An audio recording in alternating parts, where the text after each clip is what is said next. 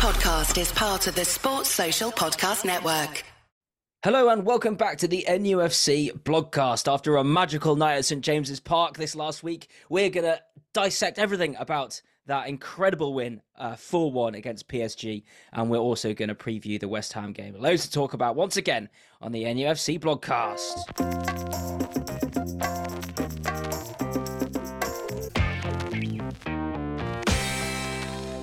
Ollie, bit of a stupid question, really, but uh, did you enjoy the game? yeah, just a bit. yeah, honestly, like I know we were both there at the game, and um, it was just magical, wasn't it? Like I know that word gets used a lot, but it really was not just. I mean, the occasion itself, being back at St James's Park after 20 years away in the Champions League, that in itself was always going to create like a magical spectacle and occasion for fans. But to then follow that up with that performance, that result, and it wasn't just the performance, the atmosphere, and how we managed the occasion. It was like the stories behind every goal scorer and just all the scenes. I mean, when when every goal went in, it just you looked around you and there was fans hugging each other. There was just emotion when the Champions League music was played. Um, it was just it was just everything we could have dreamt of and more, wasn't it? Yeah, I mean, it was just incredible. Yeah, the, the the, atmosphere building up to it. The PSG fans played their part. To be fair, they were yeah. loud. Yeah, they did. Um, the the yeah the music, the atmosphere, absolutely going mad for every single tackle that f- was flying in. You remember, you know, Anthony Gordon got got one got a foot on foot on the ball and played it out. You know, after a few minutes, and the crowd went mad and it just set the tone yeah. for the night. Really, it was absolutely brilliant, and you know, a thoroughly deserved four one win. That's it. And I think it's one of those reminders as well. I know we always know that and it's a cliche, but Newcastle fan can be the 12th man. But on Wednesday, I don't think, I don't know about you, but I don't think I've been to a home game where literally 30 minutes before kickoff inside the stadium, you could feel the buzz. There was chance. There was most of the stadium were up on the feet singing 20, 20 minutes, 15 minutes before the game. And that doesn't happen very often. And obviously, credit a massive credit to Wor Flags as well, who, I mean, they always deliver. They always come up with some something amazing. But the work they've put in to have all the flags on people's seats, to have the massive surfer flag. Um, yeah, the the work they they put in was was massive. But I yeah, think I everyone think... inside the stadium played their part too. It was like it, was electric, wasn't it? Absolutely electric. It was. It was incredible. And I, the thing I was, I was thinking when I left, I mean, obviously that was special night because it was our first back time back in the Champions League after 21 years. But um, I thought every game now is an event at St James's Park. Mm. It's all. It's all. It's because of what Wor Flags are doing. Because we're playing well. It, it the and because they, you know, they did this lap of honor at the end, and you know, every game is its own event, and it's so yeah. good. It's so much better than the drab years of Mike Ashley, uh, where it was just a you used to, you know, used to be surprised if we got anything out of any game. It used to be incredible, but now, you know, what's that? Nearly our sixth clean sheet in a row. That would have been good if we didn't just concede to PSG, but not going to have it all. yeah, exactly. Absolutely incredible. And when the Champions League music played, obviously, oh. moment we've been waiting for. I thought it kind of started a bit quietly. Actually, I didn't realize it had started, and then I heard it. Um, there was a chant. Was at... Yeah, there was a chant. Newcastle fans started a chant just before mm. it started, and then I think for the first say five seconds of the music playing, couldn't mm. quite hear it, but I don't know the if you difference... picked up on this as well, but there was there was a sudden roar about halfway through it, just when the, yeah. the camera was panning across the Newcastle team, and mm. oh, I just got goosebumps at that point. And I can't lie, I had tears in my eyes. Like I was, I, I guess it's twenty years on from our last Champions League game there, and I mean, I, I was what nine nine years old when when the game the, the Champions League last came to Newcastle, and I think when you're just there in that moment, you hear that music, which is iconic to pretty much every football fan it, it just hits you of how far we've come. I know we've talked about this so much over the past like what two years now, well, eighteen months. Of, of how much we've come on since the new owners came in, since Eddie Howe came in. But if there's ever a moment that hits you of just how far we've come in those two years, it's when you see the likes of Dan Burn, Sean Longstaff, and all those guys stood out there, stood up there to the Champions League music in front of a packed out St James's Park with Mbappe on the pitch and about to play a, a first home game in the Champions League for 20 years. It's just, yeah, it was just, uh, just magic.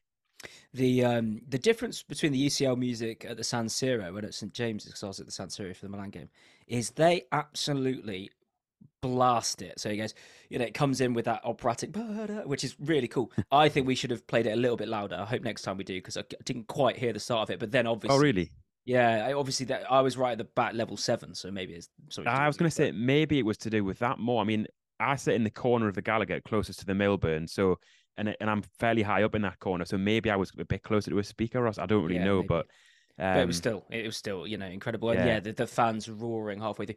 The thing about seeing, you know, Sean Longstaff and Dan Burn, obviously we're going to talk about them scoring and everything, but I just, you know, their interviews after the game where they're saying, you know, oh, I, you know, I watched Dan Burn a season ticket the last time, and I watched, you know, the heroes of old playing the Champions League. I don't know Philippe Albert and you know Shearer and you know Bellamy, uh, even Solano, all them.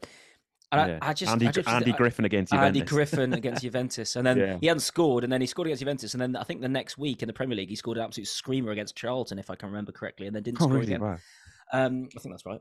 Uh, someone will correct me, I'm sure, but um, yeah, no, uh, and I think I was just I remember thinking, I'm not sure that they realised that they are now becoming those heroes. Yeah. They they, they, think back and just think, oh, I'm I'm getting to do something I've always dreamed of doing. All my heroes did it. They, I don't think they realise that they are becoming the, the, the, the, similar today's version of that. So absolutely, absolutely incredible. Um, no, that's it. And I think I think that's what's so great about this because it's not just a massive win in the context of the group, and that obviously we talked about the importance of these two home games against PSG and Dortmund after getting a point at Milan, and obviously the importance of the group and the immediate effect of the result, but in in for years to come, for generations, this is going to be. Were you there the night Dan Burn scored against PSG? The night Sean Longstaff scored against PSG, and and and if you weren't there, you'll be telling your kids, your grandkids about it. And these these will be the heroes of, well, forever really in Newcastle history. I think in in terms of this was this was the team who uh, who did this against PSG because, like I say, we didn't just beat them, we battered them, didn't we? So, um, the uh, you're right. I think local heroes, aren't they? Local heroes, and yeah, you, are right. You know, you know, Dan Burn was was born a, stone's throw away from the stadium. Longstaff was here before the takeover. Schär was here before the takeover. Almiron was here before the takeover. So you know, it's just it's just great, isn't it? I mean, you couldn't have you couldn't have written the script any better than than it ended up. Um, I think what's well, yeah, nice what as well the... is obviously. Yeah, go on. Sorry, go on. I was going to say, who are the star players? What the what the best moments? What are the things we want to pick out? I mean, when it comes to star players, there's so many to choose from, and it almost feels wrong if you did pick out a couple because everyone really played a massive part. I mean, um, I guess if I'm looking at the players who I thought played an absolute blinder and who who were maybe worth picks for man of the match, I thought Bruno was just another level. I mean, yeah there was one moment where he sort of not only like this, but I think he, he nicked in ahead of Mbappe and then sort of did a pirouette and then he was away on the counter attack and played a quick ball into Isak and it was just turning talk about turning defense into attack and just a couple of touches and even L'Equipe I saw gave him an eight out of ten, which is uh, yes. uh, rare. and they're pretty stingy with their ratings normally, aren't they? So. Mm. Um, but yeah, like everything about him, whether it was his intensity off the ball, his quality on the ball, and just those classic Bruno moments where he wins the ball back next to the next to the fans and he just gives it the big one. And it's those little moments, a bit like you talked about with Gordon early on, where Gordon presses someone, he knocks the ball out of play for a throw in. He he sort of gives the big one to the crowd. Bruno does that sort of roar that he always does. All those little moments are absolutely massive to Newcastle fans, not just because they love to see that work rate, but when the players give that passion back that the fans have, it's just a perfect blend. And I think Eddie Howe said after the game that he wants his team to represent the fans in terms of the passion that fans have and, and the fact we love to see obviously we want to see good football we want to see goals but we've always said even through the tough days we demand a team uh, we don't demand a team that wins we demand a team that tries and that they were the sort of basics newcastle fans want people to to put in a shift to go in for those big tackles. So when you when you blend all of that together the, the high intensity the big tackles playing without fear with with the good football as well it's just it's just a perfect mix and PSG just couldn't handle it, could it? I mean, we've we said before the game, like let's not kid ourselves. PSG players will have faced hostile atmospheres, high press sort of uh, approaches before, but I almost felt like they didn't come very equipped in terms of PSG don't play a team that have such bold tactics each week, do they? They're not going to play some team in the French league. This is not to be disrespectful, but there's not many teams in the French league who will put them under that sort of pressure, who will no. bring that sort of intensity, whether it's from the crowd or on the pitch. And I think one moment which I think was a big mistake was, but you know, when Marquinhos stepped on the ball and almost invited us to press them. Yes. I, I thought, well, I can see the logic in terms of if we press and they break our press, we could be in trouble because they've got so much pace in attack. Mbappe, Dembele, uh, Kolo Muani, they've got so many absolutely rapid attackers who could get in behind if we if we push too high up the pitch. But when they invited us to press and then couldn't cope with the press, that was when you knew they'd they'd absolutely fucked it basically. Yeah. Um. so yeah, I think I think that was a big mistake. But yeah, it was oh just just incredible.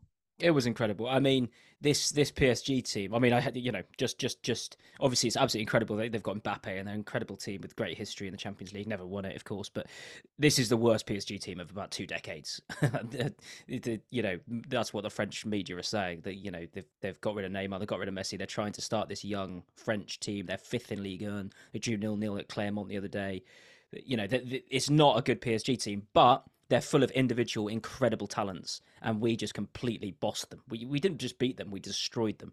Yeah, um, I mean, I, um, so I still think really it's. Pleased. I still think I wouldn't discredit it too. I know you're not discrediting the win, but I, I mean, yes, they're they're going through that period at the minute where they've got rid of Neymar, they've got rid of Messi, and um, Verratti there's obviously other well. other play. Yeah, Verratti. They used to have the likes of Thiago Silva, who was huge for them, and but I still think, like as you've said, the amount of quality they've got on that team, the fact that they tend to, okay, they haven't won the Champions League since they've brought in the new owners and had all this money, but they've tended to up their game a little bit in the Champions League without without making a massive impact. But mm. I think it just shows that, um, you know, they can have you can have all the ability in the world, but if you don't, if that team doesn't come together, if talent doesn't work hard enough, it's not going to be it's not going to be a team like well a team. That's that's a they're a bunch of individuals and we're a team. Yeah, exactly. Yeah, and I think it almost showed before the game.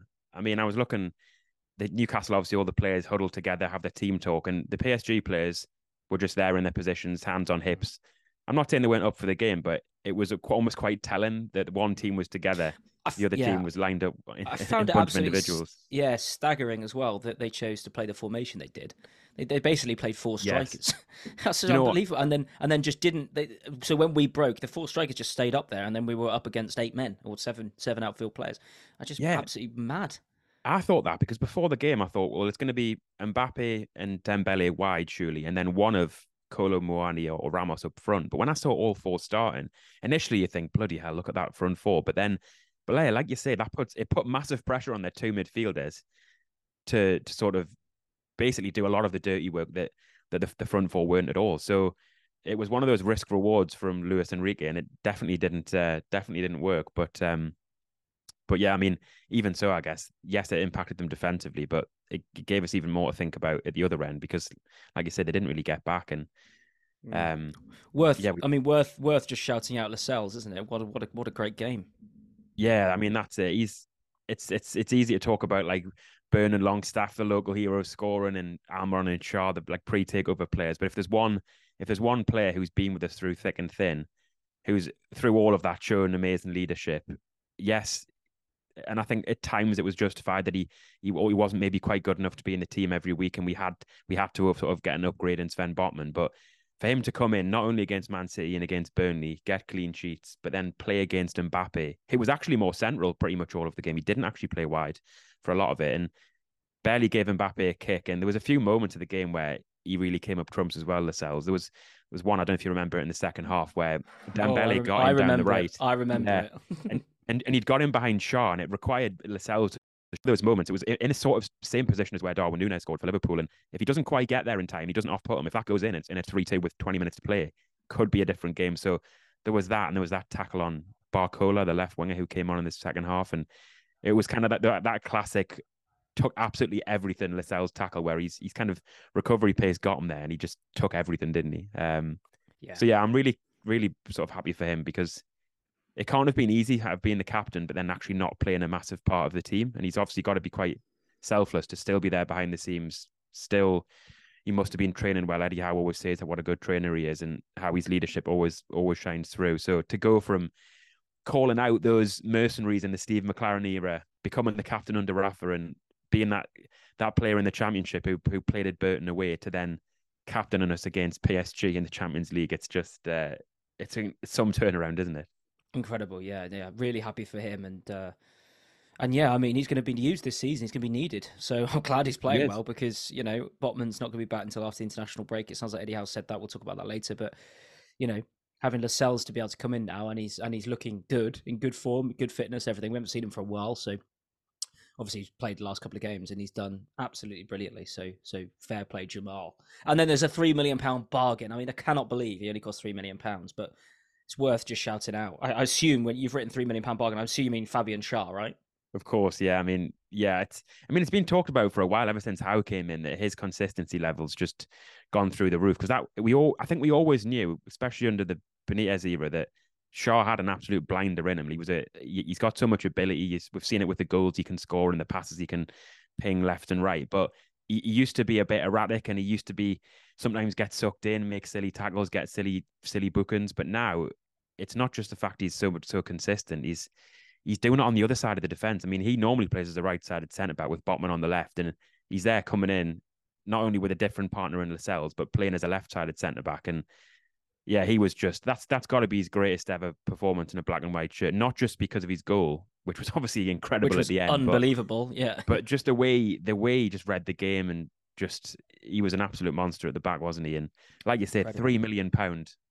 I mean, value for money. I don't think it gets much better than that, does it? I can't. Yeah. In, in the 21st century, I can't think of a better pound for pound signing than that. Um, uh, just, just, just unbelievable. I mean, he, um, you know, I'll hold my hands up at the end of the Bruce era. Um, I was like, Schär's not good enough, no chance. Because he'd look under Benitez, he'd look good, and I just thought he'd given up because he's got yeah. that demeanor demeanor about him that it looks like he doesn't care, even though he does. Because he's quite he quite laid back and he always doesn't I don't know, he, he, kind of doesn't sprint that often because he's just kind of walking around, but he's actually just a quality defender. And now, obviously, Eddie Howe's getting the best out of him. I love him. He's so good. But I think I you're right, though. I mean, I think if you look back, I mean, two years ago, people are talking about that that game away at Wolves where we lost. It was just before the takeover happened. It was obviously Bruce, Mike Ashley, awful performance. And I know a few friends of mine who were in the way end that day and just said it was such a flat atmosphere as well, which is not like Newcastle away from home. And in that game, Fabian Schär was on the bench, and I think I think his contract wasn't far from from uh, being up. He was probably pretty disillusioned by the fact he wasn't getting in the team when the likes of say Ciaran Clark were. And I agree, like his attitude at the time, you, you just you sensed that he, his head wasn't in it, and it just looked inevitable that he would go at the end of the season. And to see where he was where he was at two years ago and where he is now, it's just another it's just another Eddie Howe success story. And I kind of I love the fact that those players, Schär, Burn, Almiron, Longstaff, scored the goals because obviously we all know the truth about Newcastle. And yes, the signings have helped massively. Yes, the investment from Saudi Arabia has been huge. You can't deny that. But had the goal scorers been Isak, Tonali, Bruno,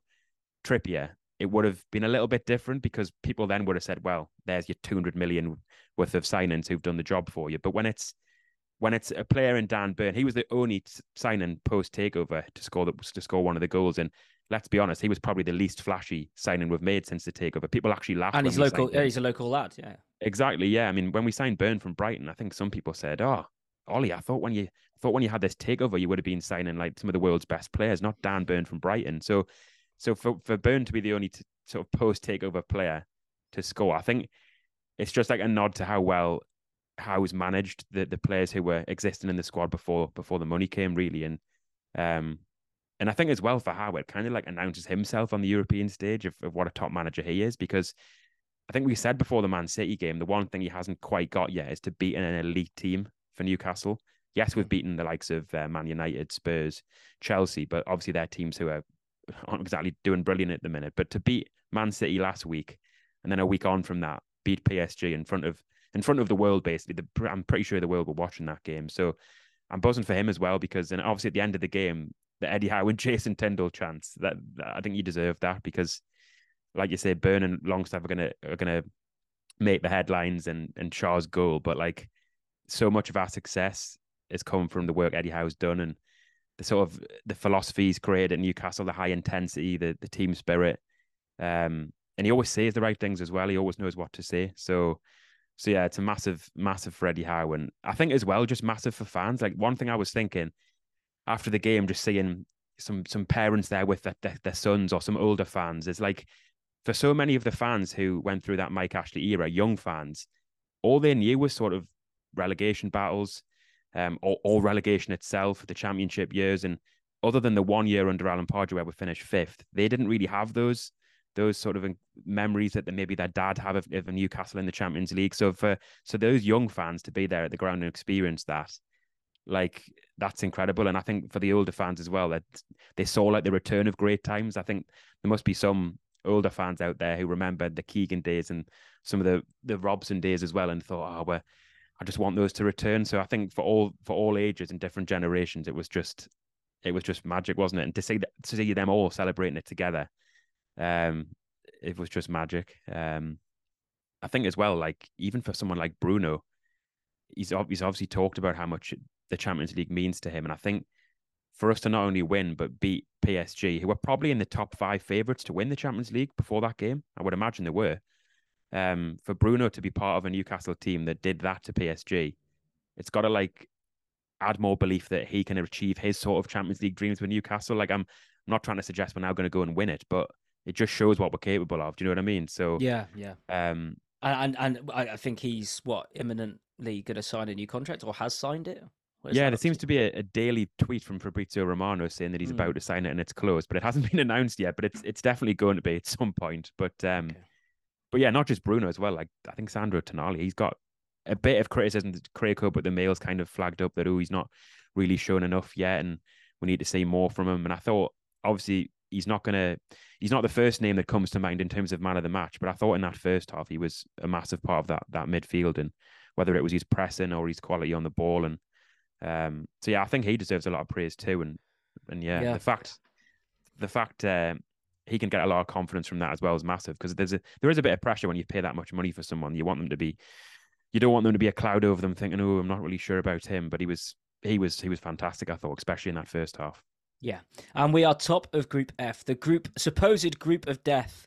Uh, it's only the group of death because Newcastle are in it and we're going to batter them all. So, uh, absolutely brilliant. Amazing 4 1 win against PSG. They, we could talk about it forever, but we're not going to. We're going to move on to a West Ham preview just after a quick, short break.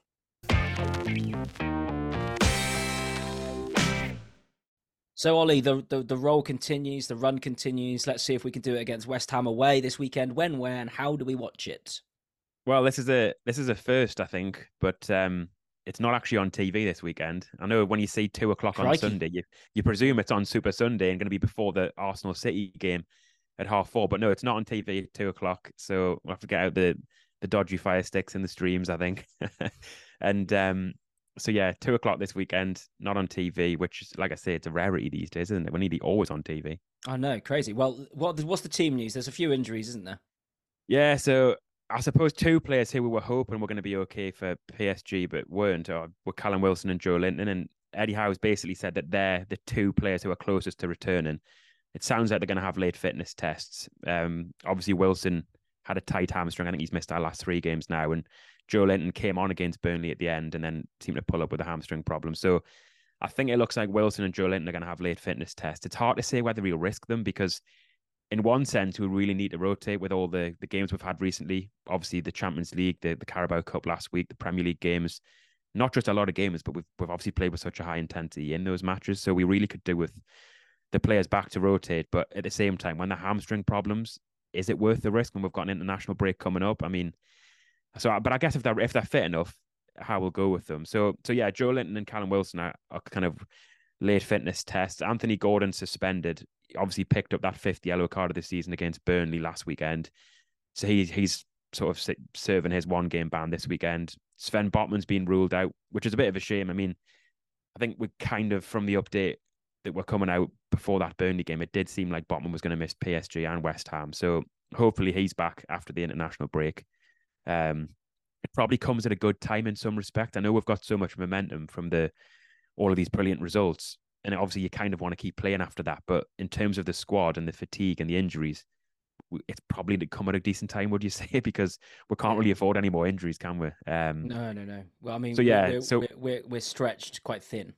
Yeah, exactly. So so yeah, Botman's out, Gordon's out. Will, Willock, Joe Willock still got that Achilles problem, and I think Eddie Howe said a couple of weeks ago that he's he could be back towards the end of October. So hopefully we'll see him in a couple of weeks. Um, and then obviously Harvey Barnes as well. He's ruled out for the rest of the year. So, so yeah, I think I guess going into it, we'll just have to hope Wilson and Joelinton are okay. Um, I noticed Almiron also was limping a little bit towards the end of the PSG game, and then obviously got replaced by Murphy. So House didn't say anything about Almiron, but we'll have to see if he's all right. The um, pretty much quotes before before the game. Uh, uh, is there anything that we need to pick out? Is there anything he said about what we're expecting to do or anything like that? Any hints uh, other than the other than the injuries?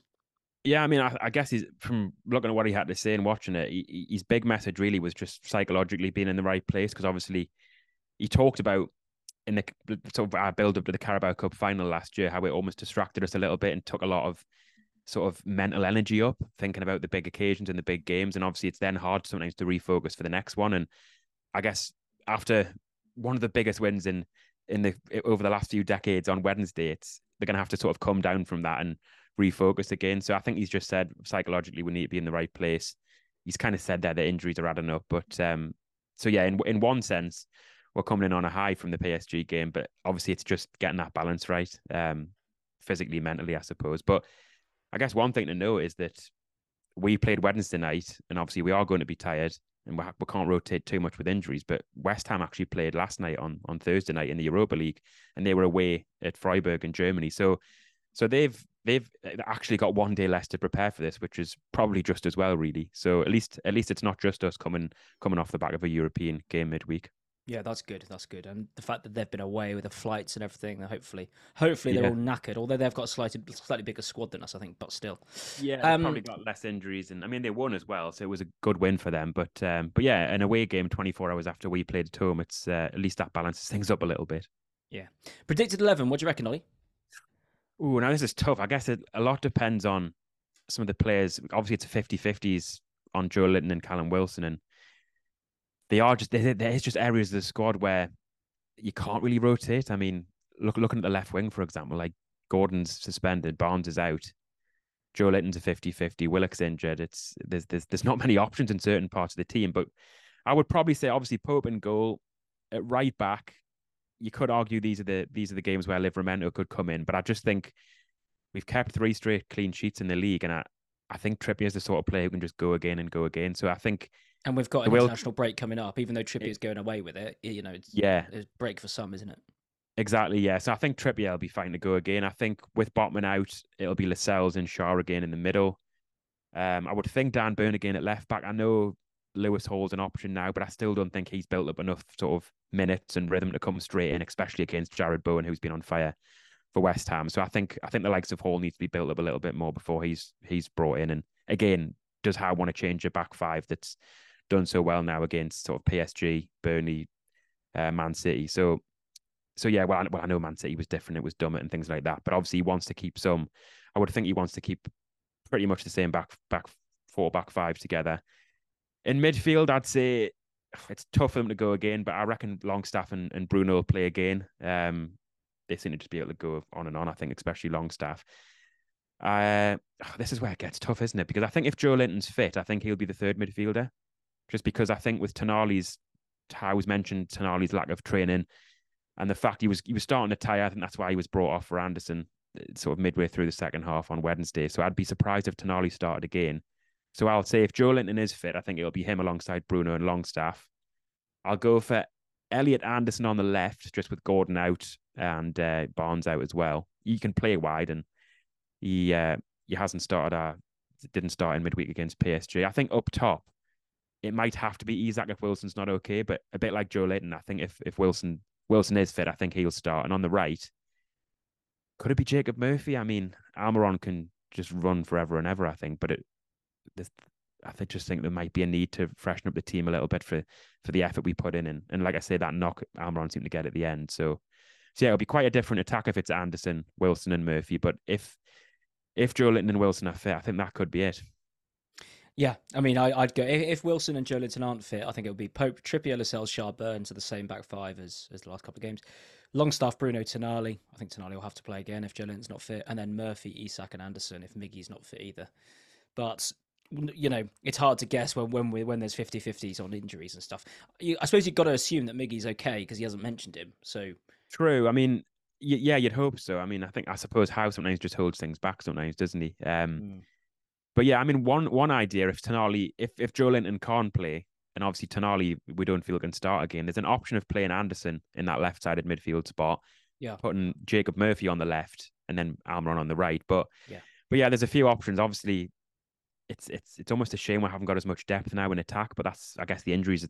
A lot of the injuries have come on obviously and Gordon suspension on that left hand side. Whether it's Joelinton, Willock, Barnes, Gordon. There's a there's a lot on that side now, isn't there? So yeah, um, and you mentioned um, Jarrod Bowen up against Dan Burn on uh, what the what the key battles. I suppose that's the key one at the moment. Bowen's on top form, isn't he? And so Jacob uh, James Ward Prowse.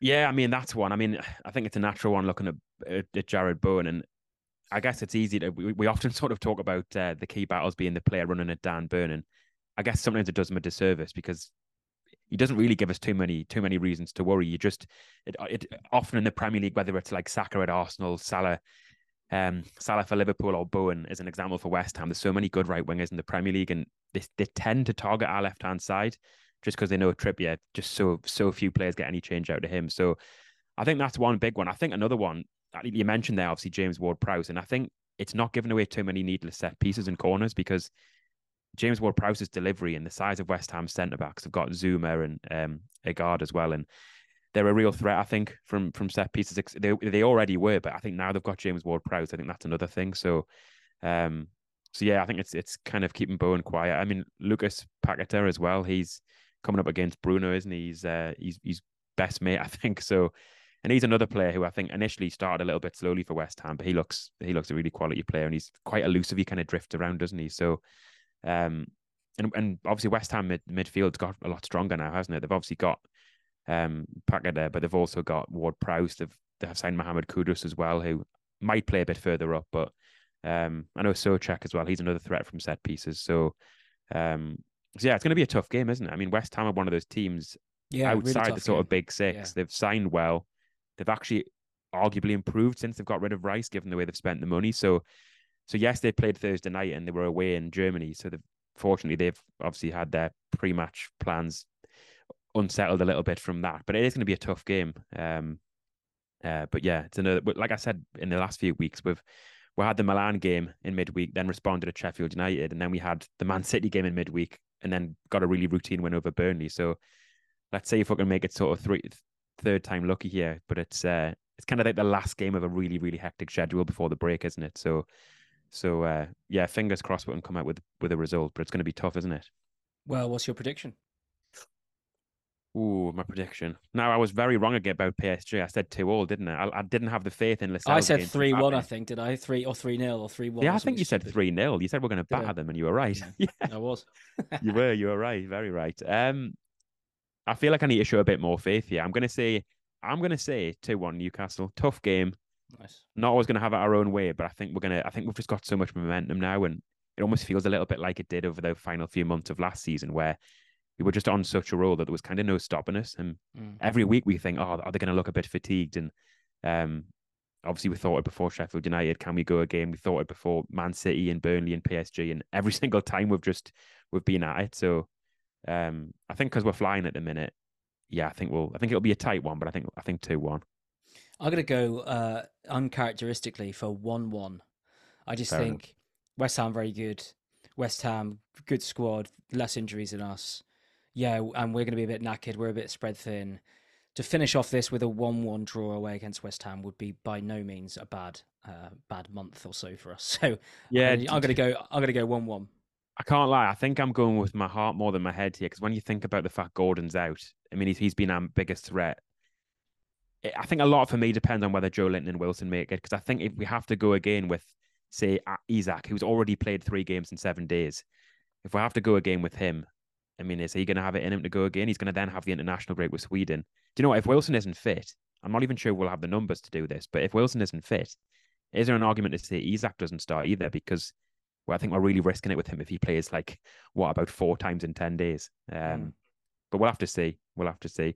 I think I've just been optimistic here because obviously it was an insult to say two two against PSG o- o- the way it panned out. yeah, optimism is good. That's fine. Don't worry. Yeah. Yeah. Um, yeah. No, I, I think one one. You think you think two one. That's great. Um, we'll see what happens on Sunday at two o'clock. Um, everyone, thank you very much for listening. What a week! What a few weeks as a Newcastle fan. Four one against PSG, top of the group of death, flying up the Premier League table. It doesn't get much better than this. Please, if you like the podcast, leave a five star review tweet about us on Twitter. Follow us there at NUFC Blogcast. Thank you very much, Olly. Thank you very much, everyone, for listening. Goodbye. Olly, say goodbye. Thanks for listening, everyone. See you later.